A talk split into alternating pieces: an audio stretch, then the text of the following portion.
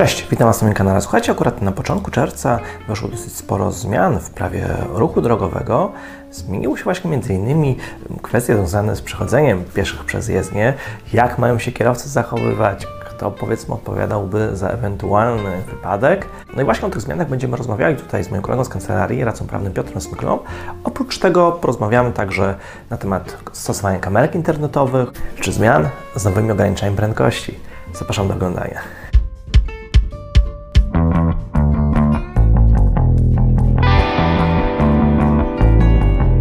Prawo ruchu drogowego, najnowsze zmiany, bo dosyć rewolucyjne, szczerze powiem. Znaczy rewolucyjne, no ale dosyć istotne z punktu widzenia kierowców. No tak, Piotrze, zmieniło się teraz dosyć sporo. Oprócz tych hulajnóg elektrycznych. Do 20 sławnych, maja, zgadza tak, się. to teraz mamy dodatkowe właśnie zmiany dotyczące chociażby przechodzenia przez przejście u pieszych. Tak. Byś mógł coś więcej na ten temat E, powiedzieć? Tak, bo zmieniły się artykuły, między innymi 13 artykuł prawa o ruchu drogowym. No generalnie chodzi o to, że wcześniej Mhm. Pieszy musiał zachować szczególną ostrożność przy przechodzeniu przez pasy, tak? No i kierowca miał, musiał ustąpić pierwszeństwu takiemu pieszemu, jak już był, przechodził przez te pasy.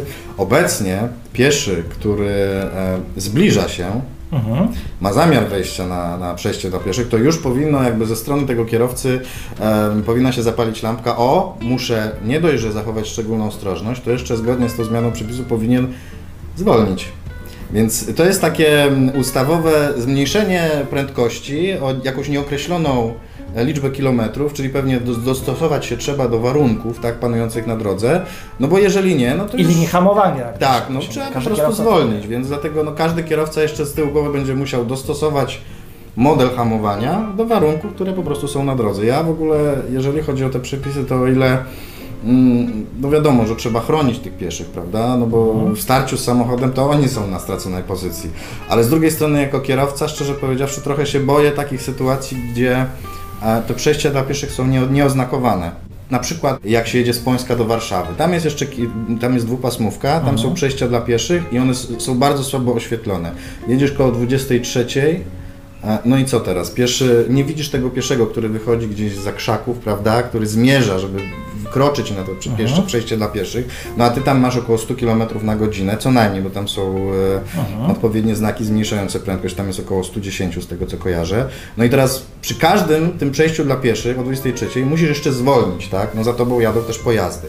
Oczywiście no, zmieniono to, e, próbu, próbuje się to zniwelować poprzez ten przepis, który znowu też nowy wszedł, Dla pieszych z drugiej strony, że to pieszy już też ma zachować tak, ostrożność tak, na, ale to generalnie te zakazy, które są tego, jak pieszy powinien, y, czego nie może robić, bo te zakazy są bodajże w artykule 14, no one nie ulegają zmianie, czyli dalej pieszy musi zachować tą szczególną ostrożność, no ale jednak wszędzie jest to, że to pojazd powinien, ten kierujący powinien ustąpić pierwszeństwa pieszemu. Tak. Więc nawet jeżeli pieszy z tyłu głowy powinien mieć mam obowiązek, no to i tak kierowca będzie odpowiadał, tak? No bo nie będzie w postępowaniu karnym e, e, e, rozstrzyganie, że dwie osoby, czy tam dwa podmioty jakąś winę ponoszą. To będzie jedna osoba i tym, tą winną osobą będzie kierujący. Po A wiesz prostu. czego ja się spodziewam? Że e, trafi do nas taka moda z Azji, e, nie wiem czy to widziałeś czasami, że tam często akurat piesi specjalnie rzucali się co niektórzy pod e, maski samochodu i tak dalej. Nawet krążą takie śmieszne filmiki, że się sam auto zatrzymało, a pieszy się rzuca na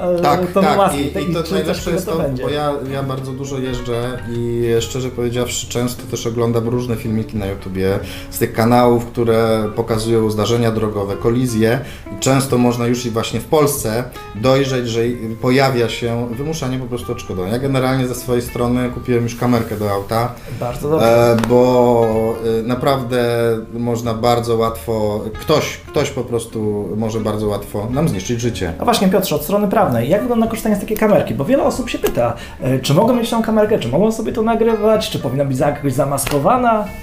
Gdybyś mógł coś więcej na ten temat powiedzieć. E, Generalnie jeżeli chodzi o kamerkę, to z mojej, z mojej oceny no nie ma żadnego, żadnych przeciwwskazań, żeby z takiej kamerki korzystać. No to jest dla naszego własnego użytku. Należy pamiętać, żeby jednak nie udostępniać tego nigdzie, tak? Czyli jeżeli korzystamy tego na własny użytek, dla własnego bezpieczeństwa, możemy sobie... Tak, dokładnie tak. No trzeba pamiętać, żeby oczywiście te nagrania, które się. Znaczy, generalnie ja nie znam tego mechanizmu technicznego, jak te Mhm. kamerki nagrywają, e, bo możliwe, że się to nad- nadpisuje, tak? Ten cały czas y, leci w takim takim e, lupie, chyba to się tak nazywa, i w momencie, kiedy mówisz jakąś komendę, czy też naciśniesz przycisk, to się pewien określony e, przedział czasowy zapisuje. Więc generalnie, jeżeli jest Ci to potrzebne i to zapisałeś, to musisz zabezpieczyć to nagranie przede wszystkim przed e, no, dostępnością osób trzecich.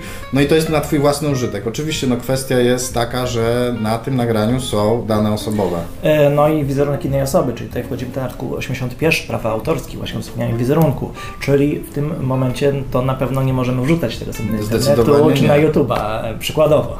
Zdecydowanie. Została usunięta mm, te, to, ograniczenie, to ograniczenie prędkości, to znaczy zawsze, zawsze było tak, że od 5 do 23 Mhm. było 50 w terenie zabudowanym, a od 23 do właśnie do tej 5 rano było 60. Teraz już tego nie Mhm. ma, więc trzeba pamiętać, no bo można się ładnie sparzyć i, i, i dostać niepotrzebny mandat. No, niby niski dla niektórych, dla niektórych wysoki, no trzeba, generalnie mandaty nie są fajne. No zdecydowanie nie są, zwłaszcza jeżeli trzeba je płacić. Nie ma No, zwłaszcza jeżeli są punkty, bo generalnie to się wszystko też rozwija o punkty.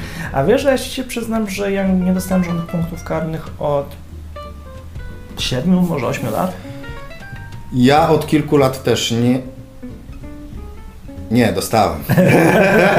dostałem, ale, ale miałem taki okres czasu, e, że, że przez dwa lata nie dostałem żadnych punktów karnych. Miałem też okres taki czasu, że no, mi zostały dwa e, takie wolne, więc musiałem robić dodatkowe szkolenie. Niestety. E, no wiesz, no ja też e, cwaniakuję, bo głównie jeżdżę na motocyklu, jak jest cieplej, e, więc z przodu nie ma rejestracji. No nie, no miałem, taki, miałem taki jeden taki zły dzień, że naprawdę e, no, dwa razy mnie złapali e, tajniacy na, na, na, na fotkę, mnie strzelili jednego dnia i 20 punktów poszło. Czyli nie ma czegoś takiego, że jak dostaniesz jednego dnia e, mandat za wykroczenie 20. prędkości, to już możesz generalnie na tym mandacie sobie jeździć przez cały dzień. nie, nie ma czegoś takiego, zdecydowanie nie. Więc e, każde wykroczenie to jest e, każdy osobny czyn, każda odpowiedzialność tak. dodatkowa, więc można się narażać na dodatkowe kary i jedynie w przypadku na przykład wymierzania kary przez sąd na podstawie właśnie kilku wykroczeń, to po prostu może ograniczyć się do wymierzenia tej najwyższej kary za jedno wykroczenie, jeżeli naraz wszystkie te wykroczenia powiedzmy bierze sobie do kupy. No natomiast zasada jest taka, że każde wykroczenie, każde przekroczenie prędkości, tak jak w przypadku Piotra na danym odcinku drogi, to jest osobny mandat. Tak jest, zdecydowanie.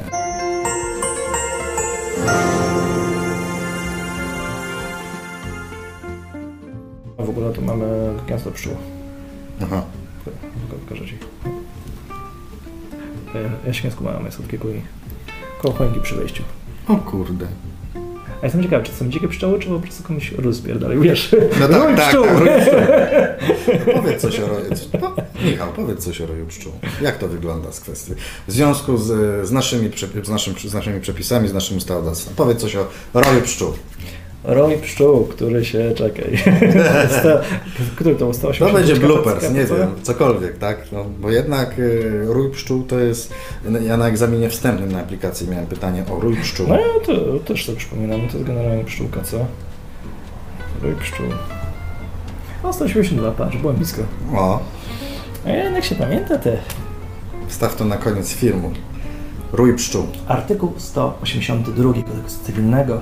Rój pszczół staje się niczyim, jeżeli właściciel nie odszukał go przed upływem trzech dni od dnia wyrojenia.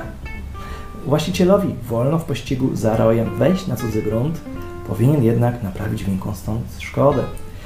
Paragraf drugi. Jeżeli rój osiadł w cudzym ulu niezajętym, właściciel może wymagać wydania roju za zwrotem kosztów. Paragraf trzeci. Jeżeli rój osiadł w cudzym ulu zajętym, staje się on własnością tego,